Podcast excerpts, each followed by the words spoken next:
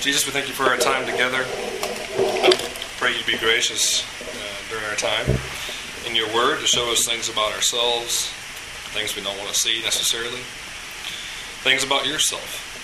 Uh, be with me, Lord. Help me speak clearly and boldly um, as regards your gospel and the way to knowing you. We ask these things in your name, Lord Jesus. Amen. It was over 15 years ago, but I'll never forget it because I've never seen anything like it, and I'm pretty sure I'll never see anything like it again. It was uh, grotesque, perhaps, but altogether necessary, at least for this person. It was the it. One long callus from fingertip to armpit, developed by walking hundreds, thousands of miles on a single stick crutch. Uh, this was in Kenya, and um, that's how he developed his callus, and never, well, perhaps even before then, explained to my weird mind. Uh, I have something of a fascination with calluses. A little uncouth, perhaps a little weird, maybe a little grotesque. They're remarkable. I grew up in this strange rural culture where if you didn't have calluses, there was something wrong with you. Uh, you weren't a man, or maybe even a woman. Didn't know what you were. Um, you distinguished yourself from the comfort-loving sissies by uh, having calluses. Eh, I moved away and learned you can get calluses from all kinds of things. Musicians have calluses. Meathead weightlifters have calluses, even if they've never done a day of hard work in their life. You can get them all kinds of ways. All that's required is repeated exposure and abrasion, a certain bed of kind of life or behavior. And these calluses, they do a couple things. They provide protection. They also desensitize. And as illustrated by my Kenyan associate, I really think you can get them just about anywhere on your body. Maybe even your heart. What I'm going to contend tonight is that we develop calloused hearts through repeated exposure and denial to all kinds of things, such that we become really hard to certain realities the reality of other people, the reality of God, the reality of judgment. And, and we can do this by our dedicated desire to our own comfort, by judgmental attitudes toward others, by having exposure to the needs of others, but constantly denying them. All kinds of ways we can build these calluses. And yet it's the case that no callus is permanent. It's not a guarantee for protection. Reality is tough and rough, full of hard angles and constant weight. And at some time, whether it's in life or in death, what's underneath will be exposed. What we're going to see tonight is um, there's a cure for this condition. Uh, and we'll see that because our hearts are calloused to the realities of God and to others, both those realities, uh, we must embrace repentance. Repentance is the way to a soft heart instead of the hard heart that we naturally tend toward. Now, I've promised you a sermon about hell, and I'll deliver. I really will. But uh, this is where we're gonna, how we're going to get there. First, we're going to see what we see. Then we're going to see what we don't see, what is often obscured. Then we'll look at what's required. So, what we see, what's obscured, and what's required. And what we see in our story early on um, is a reality much like our own in the first couple verses, 19 and 20, uh, we see a story of life and death. That's before everything goes into this strange sci fi tale that we have. Um, but really, this reality looks a little bit like ours. Uh, we see, and this doesn't take any kind of astute reader, uh, we see in lively detail the different lives of two men. One is rich, one is poor. One's clothed in the color of royalty and wears the equivalent of silk underwear. The other guy wears sores uh, and gets his daily bath by the local dogs. One feasts banquet style as often as he wants. The other longs for scraps from this man's table, and he gets none. One lives in a gated house. One lives in the gate. The rich man has seemingly played life's game rather well to his advantage. He's come out on top. He's made it. He lives a life of comfort. There's just enough detail in this early part, and certainly enough as we go along, to see it's It's a life of cold comfort. He's turned a blind eye to the needs of others, including those at his very gate. This has been a selfish life. The poor man hasn't played the game of life at all, or if he has, he can no longer play. He can't do anything. Notice, he didn't even get to the gate on his own. Someone laid him there. He's incapable of playing anymore. It's over for him. Life is just one of living torment. And yet, though their lives are very differently, well, we see they share one thing in common. They die equally well. verse 22, these two men remarkably show that they are both equally proficient in dropping dead. One can kick the bucket just as hard and well as the other. And uh, I, I don't want to be crass, but I want to make the point clearly. So often in life, reality is obscured that we have a shared humanity. There are winners and there are losers. They seem to be almost different creatures sometimes. And yet, at death, what's revealed, what's clear is we're all human. Now, we consider ourselves a civilized people, us sophisticated 21st century Westerners. Consider ourselves to be concerned with the plight of humanity in general. We think we're more advanced and civilized, more humane than our forefathers. And yet, I don't think it's at all uncommon for us to be cold hearted and blind to the injustices, to the reality of what we see in these early verses. Uh, we, like the rich man, can live radically selfish, cold lives, uh, immune to the needs of others. Part of this is philosophical. We spent the last 150 years as a culture tearing out the underpinnings philosophically, theologically, for why we should actually care about other human beings. We really have. Uh, while saying we should, while advancing the cause of humanity, we've really torn out the underpinnings for why. The best answer now for why should I care for my fellow human being is something like just because. Scripture provides a different answer. It's that man is created in the image of God. That we are all marked with an indelible dignity because we're made in the image of our Creator. C.S. Lewis wrote, It's a serious thing to live in a society of possible gods and goddesses, to remember the dullest, most uninteresting, here we'd say ragged, disgusting, um, impossible case. Uh, you may one day be meeting a creature which, if you saw it now, you would be strongly tempted to worship, or else horror and corruption such as if you meet at all only in a nightmare. What he's saying here is because of the fact that we're creating God's image, um, there is both great dignity and great uh, disaster awaiting us. Um, we're not just assigned to the common lot of the graveyard to be decomposing carbon atoms, um, molecules, as uh, slowly time wears us away.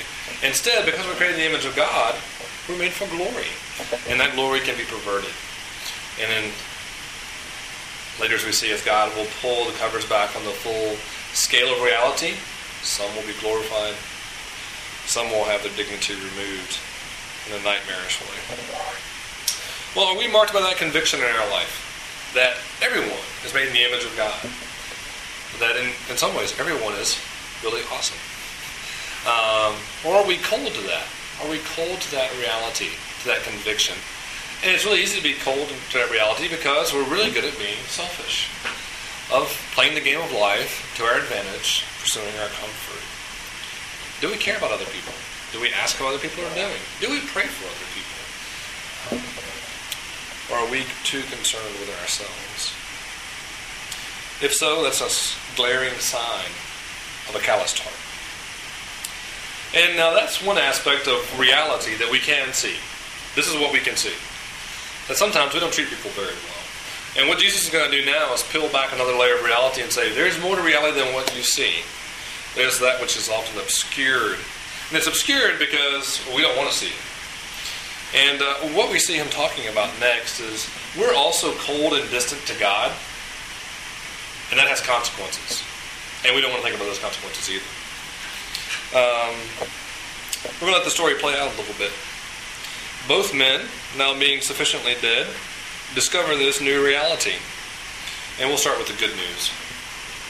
Now, the good news is there's comfort, there's grace.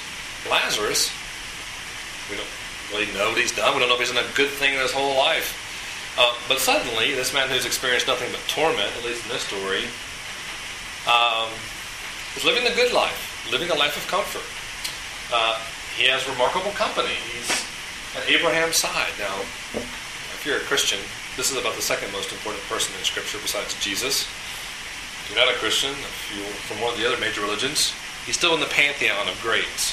Uh, this is the patriarch of patriarchs, the headwaters of God's work of redemption. Uh, and Lazarus, dog fodder, earlier on, is palling around with Abraham. And not only just sort of hanging out, but being comforted by him. Uh, the text says it's in the bosom of Abraham. He's, he's right here on Abraham. Um, being comforted. It's, it's a beautiful picture. And um, we're not really told why. We don't really know why uh, Lazarus gets this treatment. And, and that's important because what we're going to move to next in a moment is this prevailing theme of judgment, this picture of hell. But before we can even get there, I need you to see. I need you to see what we have here in Lazarus is a picture of grace. We can't even begin to talk about hell and judgment before we encounter grace. Here it is on the before we even get to the rich man and his experience. First of all, these things aren't mutually exclusive. Judgment and grace. We find them in the same passage.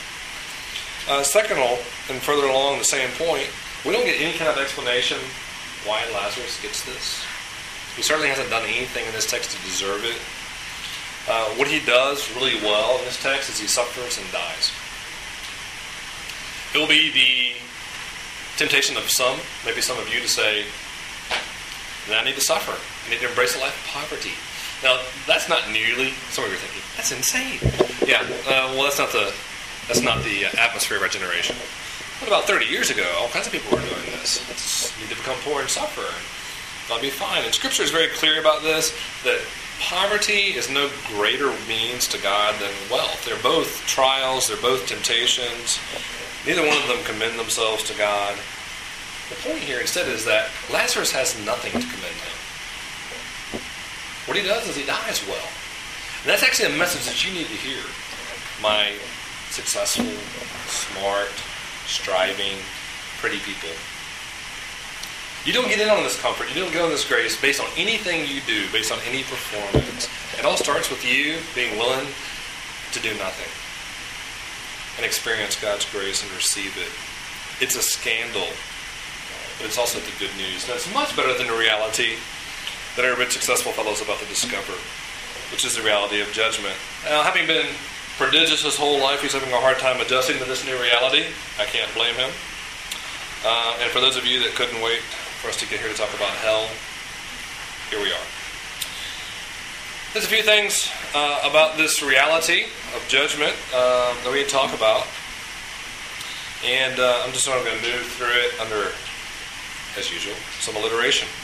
The first thing we see in verse 25 is that uh, this is something that Lazarus, not Lazarus, excuse me, that the rich man deserves. Um, it's the burden of Abraham's explanation in verse 25. Child, remember you in your lifetime received your good things, Lazarus in like manner, bad things. Now he's comforted, you're in anguish. Now, this is a classic reversal theme in Scripture. We often see it.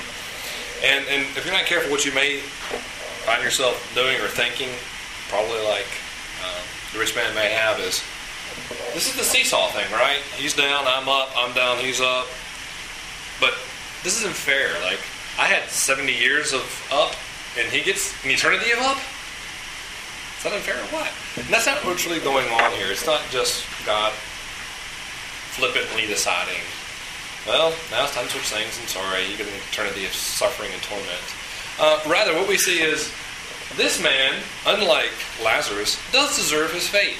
You don't deserve the grace and comfort you receive, but he does deserve the fate he has earned as a result of his cold, indifferent stance toward God and toward others. And we'll see that as we play out. He deserves this because he's lived a life of cold selfishness toward God and toward others. And in fact, as we go on, we'll see that he actually is getting, in this judgment, what he wanted all his life long. This man has gotten exactly what he desired, except for the torment part. And you see this in verse 24. Verse 24, he calls, Father Abraham, have mercy on me. Send Lazarus to dip the end of his finger in water, cool my tongue. I'm in anguish. Well, he gets what he wants. Actually, he doesn't. What he doesn't get is comfort. It's interesting to note, though, what he desires. He desires temporary relief in his suffering. What's really interesting to me is what he doesn't ask for. He doesn't ask to get out. Wouldn't you say, I want out of here? Can you get me out? Can you send Lazarus and throw him a line to me? Can you get me out? Instead, he doesn't ask to get out. Why? He doesn't want to get out. He hasn't wanted God his whole life long. Why do you think he wants him now? He doesn't want God now. He's never wanted God. He doesn't want him now. He just wants to be comforted in his torment. He gets what he's desired his whole life long. And what he desired is distance. Distance from God, distance from others. And Abraham goes on and makes the point, well, you got it. You got the distance, and it's set forever. You're not coming here. No one's coming there. This is a done deal. But we also see, if we look carefully, that this distance isn't just something between him and God, it's between him and others. You sort of see this in the way he treats Lazarus. Interesting. Verse 24, he says, uh, Father Abraham, send Lazarus to uh, comfort me, please. Verse 27, uh, I beg you, Father, send him to my father's house. Here's the picture. Rich man, you're in hell. Okay? And you're speaking to Abraham, saying, Hey, Abraham, could you send Lazarus? What is Lazarus? Is he your personal lackey? Is he your slave boy? Who do you think you are? You're in hell. You have no right to tell him what to do. He doesn't get it. He's been cold and distant to God and others his whole life long. He's distant, he's gotten what he wants, and even now it is set, it is done, it's determined. It's not changing. Nothing about him is changing. He's gotten what he wants, it's never going to change, there's no room for moral improvement. He cannot see reality anymore. But Lazarus is now in heaven, glorified, experiencing comfort. He's suffering. And it's not going to change. He's gotten what he deserves, and it's not going to change. He's gotten what he des- desired, it's not going to change. Well, let me sum this up a little bit, and then move on and sum up a little bit more. Based on this, the idea of hell and judgment is a reality. Now, I mean, this picture, this account certainly includes some of the classic scenes of torment and fire. But we see sort of a different angle here which is the reality that hell begins in the human heart. In the end, hell is the reality, the culmination of you getting what you wanted all your life long, if what you want is a selfish life, distant from God and distant from others. Started off asking, how can a good God send people to hell? I started to answer that. I'm going to do a few more uh, little things on this, a little bit more uh, of a defense on this and ask, you know, is this reality of hell inhumane? Is it immoral? Um, first, as to the perceived immorality of God. Is God immoral in sending people to hell? It's a, it's a question. How can a good God send people to hell? And my question, based on the reality we have in our text, is what would you have God do? What would you have him do? If people all their life long want to serve themselves, distance themselves from God, ignore the needs of others, why do you think they themselves, as humans, would suddenly want something different at the end? Why do you think God is obligated to give it to them? Do you really expect that persistent, lifelong hard heartedness to God and others should have no consequence? Is God at fault here? There's more there. That's just sort of beginning the topic. Uh, second, regarding the inhumane nature of hell, people say it's the same inhumane. This whole idea that God would punish people. Let's talk about the inhumanity of this text. Let's do it talking about the characters. First, Lazarus. None of us know inhumanity like Lazarus. None of us have suffered like him. Uh, here's a man who starved outside the gate of a rich man, and uh, as one commentator wrote, had his swords licked by the guy's cocker spaniels. We don't know if that's true or not, but um, he suffered greater indignity uh, than we could ever imagine. And there are millions, maybe billions of people on this planet, maybe not suffering in the same way, but in similar ways right now, that have no hope of justice, no hope of freedom, no hope of having their rights ever uh, defended in the courts of their country. What do they have? They have the hope that God is just. And we will respond to that. They're vindictive. We've never lived like they have. We've never lived in an unjust society, at least that unjust, where you can't defend your life, you can't defend your children, you can't feed your children. Would you deny those people the right to cry out for justice? The objection here that God is immoral because he would judge people is one that the majority of the people in the world would say, What? You don't want justice? You don't want justice? Next, we'll consider the rich man, next character in the tale, this paragon of society, this super successful guy. Uh, well, there's not much going for him, not much to commend here. His record regarding uh, his treatment of other humans isn't very good, it seems. So let's move on to the last one. That's Abraham. And Abraham here, speaking on behalf of God, and he does something remarkable in this account. Think about it. I assume this guy, Abraham, and it's a parable, so I'm not stressing the details too much, but he probably has plenty to do. What's clear is he's busy comforting Lazarus. And in the midst of this, comforting Lazarus, what does he do? He takes the time to answer the persistent complaints of this guy in hell. Now, this is all sort of theoretical. Jesus is making the point. What's interesting to me is how he addresses the rich man. Notice the rich man never is named. Lazarus, this poor guy, is. God cares for the poor more than we do. Um, but in spite of that, he addresses him as child. He answers his questions. He treats him with dignity. And here's the portrait I see that God is more humane, more committed to the dignity of humanity than we are. He's more committed to treating people humanely who are in hell than we are treating our fellow human beings that are alive. It's crazy. And that's what I see in this text. He treats this rich man with more dignity than we treat one another. He takes time to talk to this guy. He takes time to address him with respect. No, this is somewhat theoretical, but he could have done all kinds of other stuff and addressed him in other ways. It's not God that's inhumane, it's us. God cares about humanity. He offers it grace. He offers it justice. He even treats us condemned in a more humane way than we do. And for all that, neither the rich man nor we are at all satisfied. We're not satisfied. Uh, we complain just like the rich man does. This is at the end of the text here. Uh, you haven't done enough, God. You see this at the end? Um, the rich man begs, send Lazarus, please, to, to warn my brothers. Abraham says they've got all they need. Verse 30, no, no, someone goes from the dead, they will repent. Let me translate that for you. What, what he's saying is, God hasn't done enough.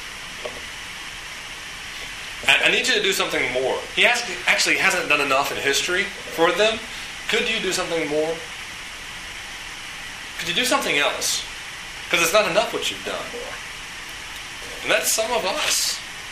That's some of us here. That's some of us uh, throughout the community. People sitting on the fence waiting for God to do something else. We're going to look at a second quickly at what God's done, all that God's done I want you to consider right here what Abraham is saying. This is what I think he's saying. At the end, it doesn't matter. This is verse 31.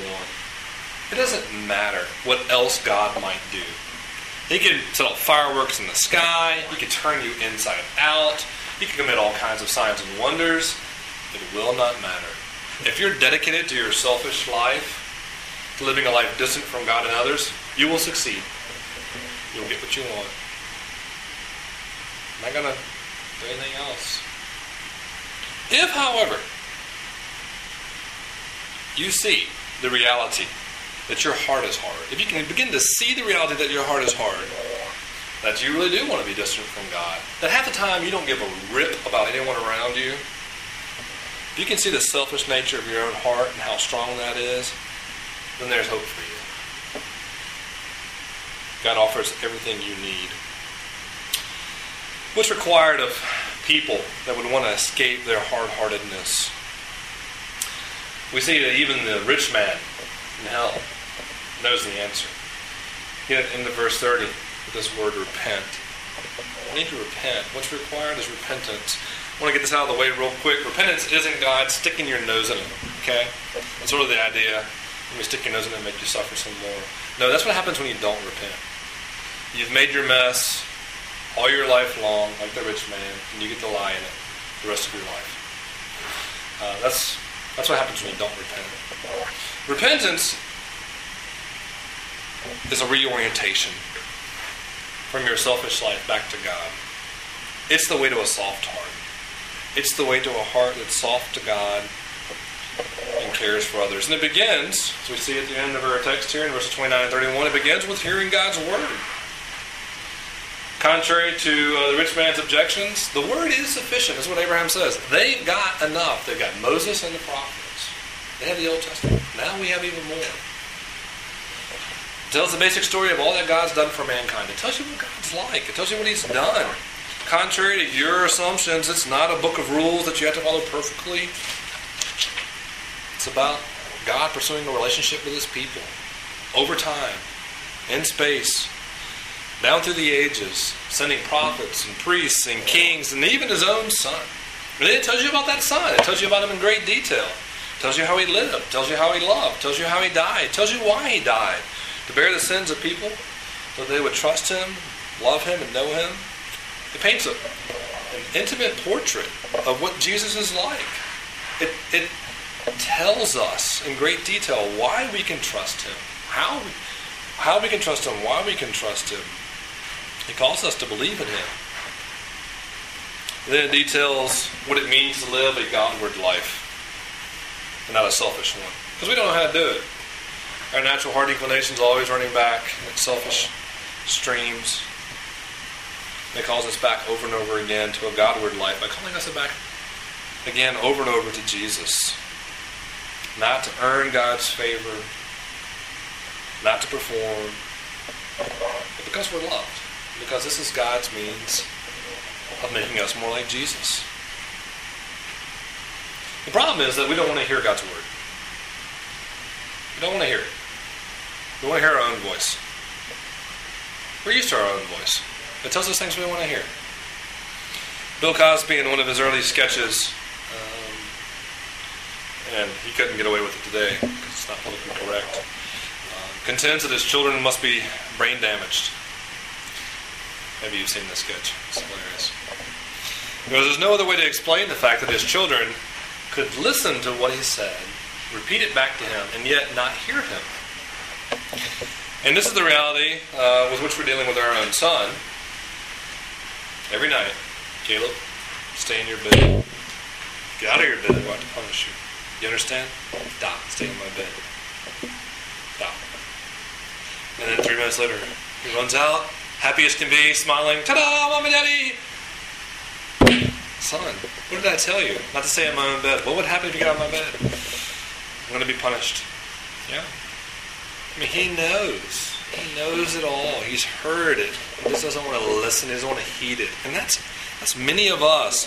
We have all we need here to hear. We just want to listen to our own hearts instead. Well, it's hard, but not impossible. If we have Jesus, we have God's Word, we have Jesus. And repentance isn't just performing well, it's turning back over and over again to Jesus. God doesn't want you to perform. He wants you to know His Son and turn back to Him again and again, over and over. And I'm speaking to you that are believers. This is what His plan is for you. To come back to Jesus over and over again through His Word. And for those of you that are here that are skeptics, repentance is a good thing, friends. It's not God rubbing your face in it. It's God inviting you into a lifestyle of reality, recognizing what's true about you and true about God, and running away time and time again, because it's so easy to go back, to the selfish inclination of your heart, and turning to a God that loves you in Jesus. Here, as a skeptic, I'd ask you to seriously consider three things. I say seriously because the natural tendency of your heart is apathy and hardness, just to say, like this man, I'll just wait till God does something. He's already done all he's going to do. He gave you a book over 2,000 years put together. He sent his son to die. The burden is now on you. He's not going to do anything else. He'll work in your heart through His Spirit. He'll work in your heart through this Word. But you have to be willing to do the hard study. So I ask you to study three things. Look at your own heart. Consider the way you treat other people. Do you care? Study the Scriptures. Don't think you understand Christianity at all if you haven't studied the Scriptures. And especially study the person of Jesus. And I'm not saying you need to do this right now, this moment, and I'm going to call you up here at the end of the night to make a profession for Jesus. I'm simply saying if you're going to make a decision to deny God, you should make an informed decision to deny Jesus instead of just simply waiting apathetically for nothing to happen. Now, for those of us that have a different story, that are believers, friends, you know, you know you have hard hearts you know you cultivate the distance between you and God and others. You let it happen. You give yourself lots of slack. Then it hurts. God draws you back because He's good. What are you going to do about it? Well, for goodness sakes, don't expect it just to go away, okay? It doesn't just go away. don't be apathetic. God has given you the means of cultivating a soft heart to Him. That's His Word. Study His Word. Come back to Jesus. He's not going to rub your face in it. He's going to open His arms up and comfort you. Read the Scriptures. Pursue Jesus. Preach the gospel to yourself. And I want to challenge you to do one more thing. Something strikingly this rich man does better than us sometimes. Tell other people. Tell other people about this reality? This man in hell has more concern for his lost family than some of us do. Right? I was preaching this to myself, friends. Do we care for others enough to share the message with them? Have we prayed for good opportunities to gently, intelligently, winsomely share the message of Christianity with others? We can't make them believe anything, but can we help them understand what Christianity is all about? Yes. Yes. Have you asked them to come to church, or RUF, to study where they can understand what God's Word is about? When I met the man with the, the famous callus, this 1995, I was in Kenya. His name was James. I got to know him in the midst of a 18 mile hike. Nine miles out, nine miles back. It was Kenya. It was hot. The things I remember are the heat, the dust, the ostriches, and the fact that no one could keep up with James. James was like 50. James walked with a cane the length of his body, like this. I mean, the thing was pushed up against his arm. He had a callus length of his arm. And now I think about it, um, it's remarkable. Uh, because of where we were going. We were going to share the good news of Christianity with people that didn't understand it. And James was doing this eagerly. Through discomfort, through, uh, in spite of his disability, never a complaint. Simply to share the good news. It's my prayer that one day, one day soon. That we would be marked like he was. But we would be marked in our speech, in our thoughts, in our attitudes, in our actions, with kind of love for God and others that James was marked with. Let's pray together.